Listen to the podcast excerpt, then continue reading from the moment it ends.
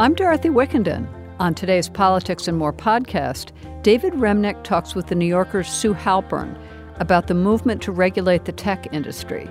Halpern says that antitrust regulations may not do much to alleviate users' anxieties about big tech. One thing is pretty clear in this world.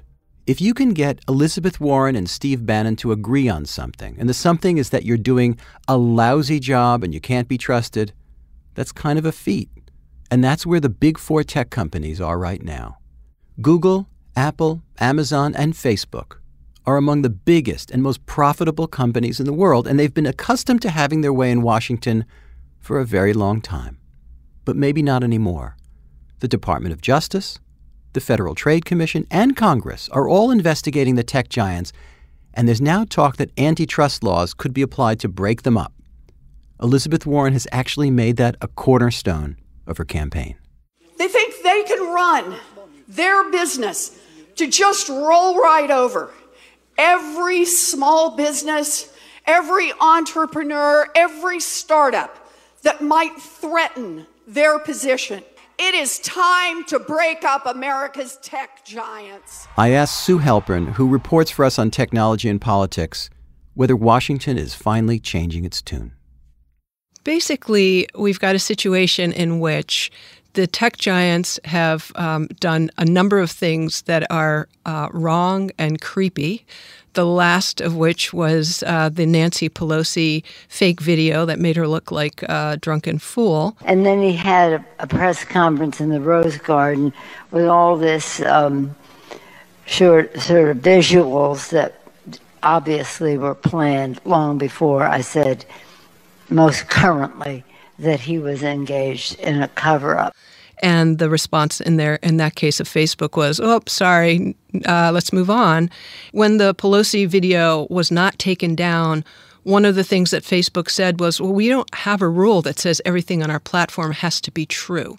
And so there's been a lot of talk among constituents, among politicians, that this has got to stop. So, what would have to happen for Congress to determine that these big tech companies are, in fact, huge monopolies or that they're acting anti competitively?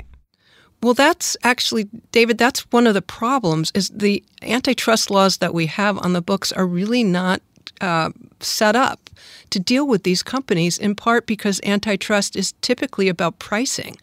It's typically about, you know, is someone controlling the market and making th- things, you know, cost a particular thing and and and that's not what's happening here. So that I think one of the things they could possibly do is change the antitrust statutes.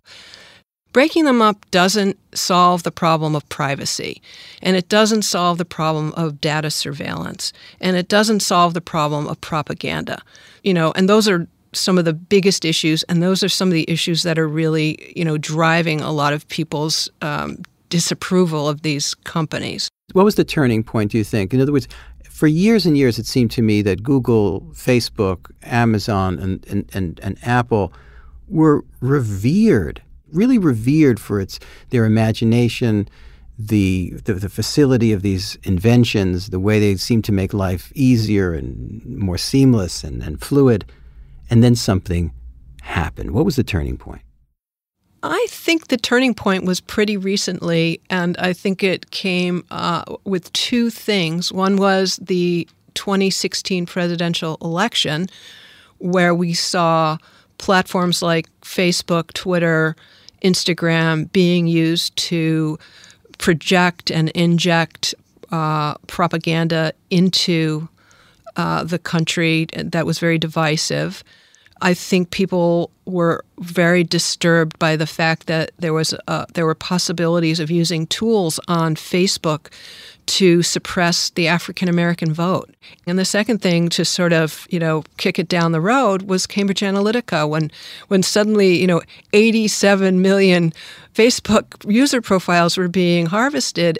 What Cambridge Analytica did was really not that much different than what the Obama campaign was doing in 2012 with with you know data from the friends of users.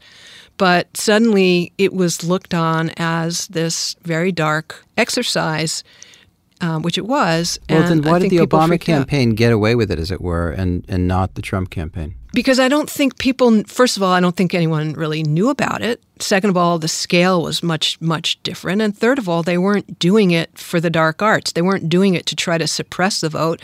They were doing it to try to get people to get out to vote. So I think there wasn't this sense that, you know, something untoward was going on. You know, the surprising victory of Donald Trump led people to ask the question what happened? They really mastered the tools that Facebook had um, put out there, and they weren't put out there exclusively for the Trump campaign. They were put out there for anybody. How do you go about even remotely going against the problem of privacy, So the privacy that none of us really have? yeah, so um, one of the issues here is that there are are really no laws that protect our data and protect us from the um, acquisition of our data and the sale of our data and the use of our data in these advertising platforms, which is what Facebook and Google really are. So we could follow the the the lead of Europe and start legislating privacy laws that, that cover these things. And that's happening to an extent in the states. And that's what's been really interesting to watch.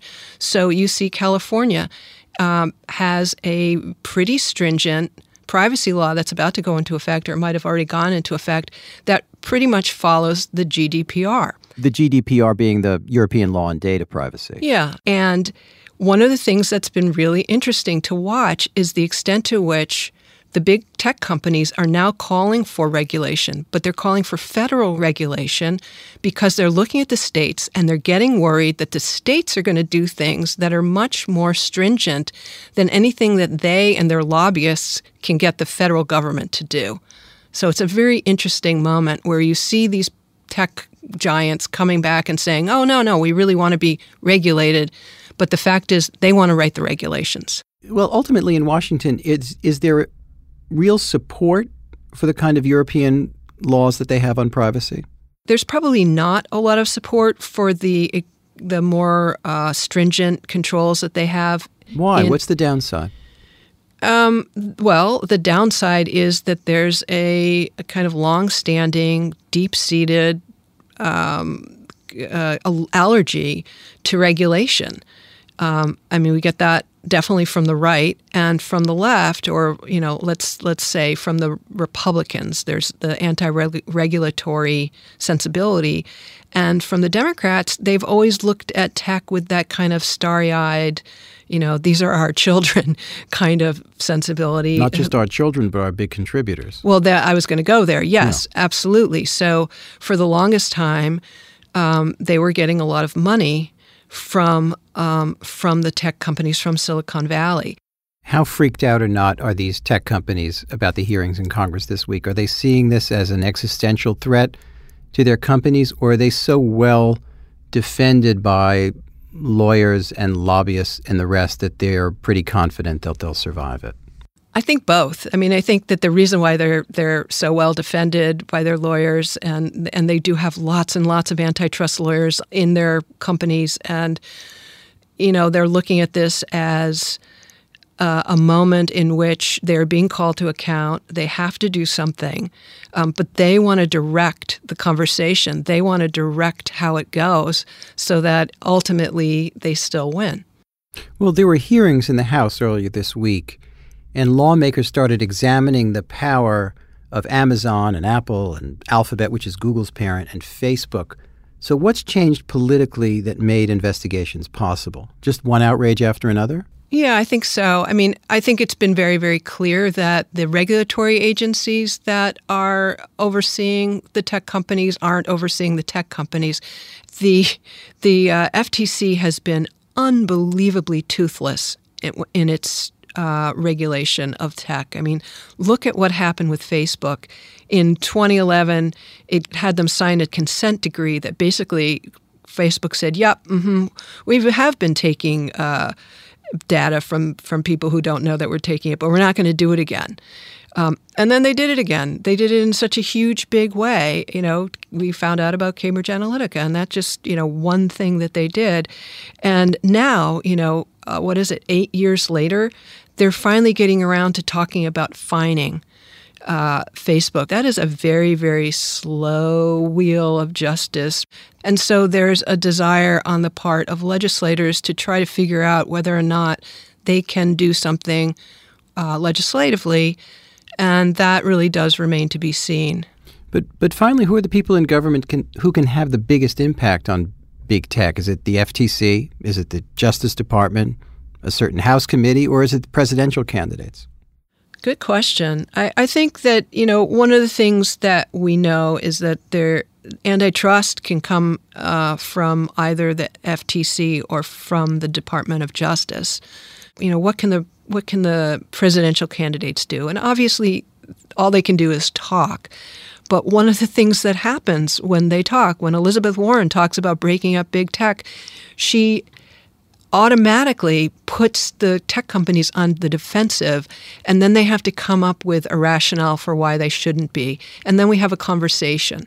And i think you know that's the beginning of, of any of this is to have this in the public domain because it's not going to happen if we just you know say oh well you know they're too big you know they're too big not only to fail they're too big to to succeed and and then we just move on